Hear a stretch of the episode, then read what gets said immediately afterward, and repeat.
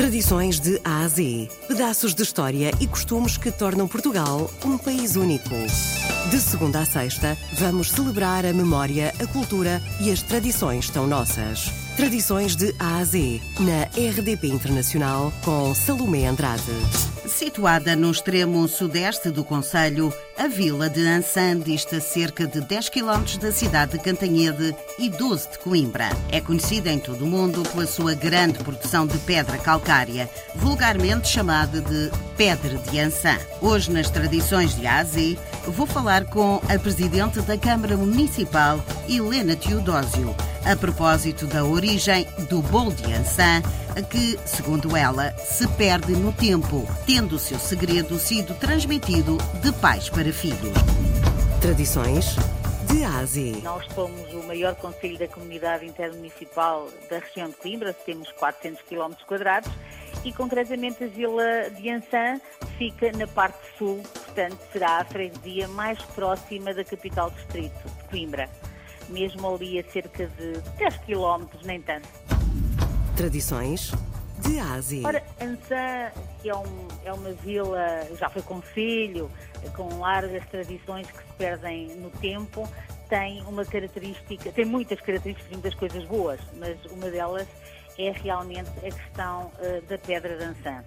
Pedra essa que, uh, ao longo de muitos e muitos séculos, pelas suas próprias características, foi uh, altamente utilizada na parte da, da escultura, da arquitetura, não só em Portugal, como espalhado pelo mundo, temos inúmeras obras e, e, e monumentos feitos exatamente com essa pedra. Uh, aliás, é exatamente por isso que uh, o próprio município tem, na sede do Conselho, o Museu da Pedra, para divulgar, enaltecer e mostrar a todos aqueles que nos queiram visitar tudo aquilo que tem a ver exatamente com a pedra dançante. Tradições de Ásia. É uma das grandes apostas uh, turísticas que nós estamos agora uh, a incrementar e desenvolver ainda mais uh, nas nossas próprias rotas, não só locais como a nível de toda a região. Esse museu é muito visitado, assim como o Ansan. Porque nós podemos considerar como o património, o, a parte, o coração patrimonial do Conselho, digamos, digamos assim. Porque realmente é muita riqueza, Ansan. Muitas coisas boas. Tradições de Ásia. Ansan, além de ter, uh, em termos naturais, muita qualidade, nós falamos da pedra, mas podíamos, por exemplo, falar da água. Uh, Ansan tem uh, ribeiras, tem caudais enormes, tem a fonte de Ansan, porque tem, por exemplo, um caudal que mais de 20 mil litros de, de água por minuto uh, e que alimenta depois, fica mesmo uh, encostado a essa parte da fonte, uma piscina natural com água sempre corrente, num enquadramento muito, muito agradável. Tradições de Ásia. A Feira do Bolo Dançã, promovido pela Avança, que também é outra associação. Só para lhe dar, por exemplo, uma ideia, nós costumamos brincar a dizer que a Vila de Ançã está sempre em festa.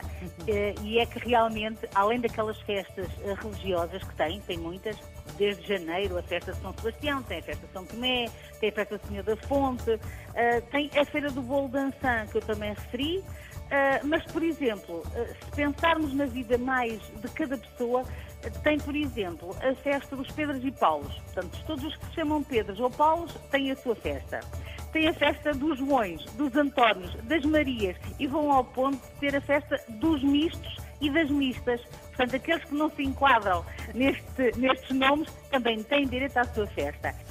Tradições de Ásia. Se falarmos, por exemplo, na questão dos doces, uh, o tal bolo dançan que eu há pouco falei, que é muito característico, é de, embora seja com materiais, com produtos simples, é de grande qualidade. Tem também o bolo fino, e tem o bolo de cornos. E depois tem um excelente arroz doce. E aí também não é de estranhar a proximidade de todos os arrozais aqui do Baixo Mondego. Pensã toca mesmo nessa zona. Eles fazem uma coisa muito uh, característica lá, que é, uh, pode parecer estranho, mas parece que é muito bom e eu também já provei, que é cortar uma fatia de bolo de e depois barrá-lo com uh, arroz doce ainda morno. Uh, pode parecer uma conjugação estranha, mas resulta muito bem. Sobretudo, se depois for acompanhado com um chá de cafeteira ou com aquele café da borra, como, como é conhecido. Lida uma coisa muito bem, muito bem com a outra.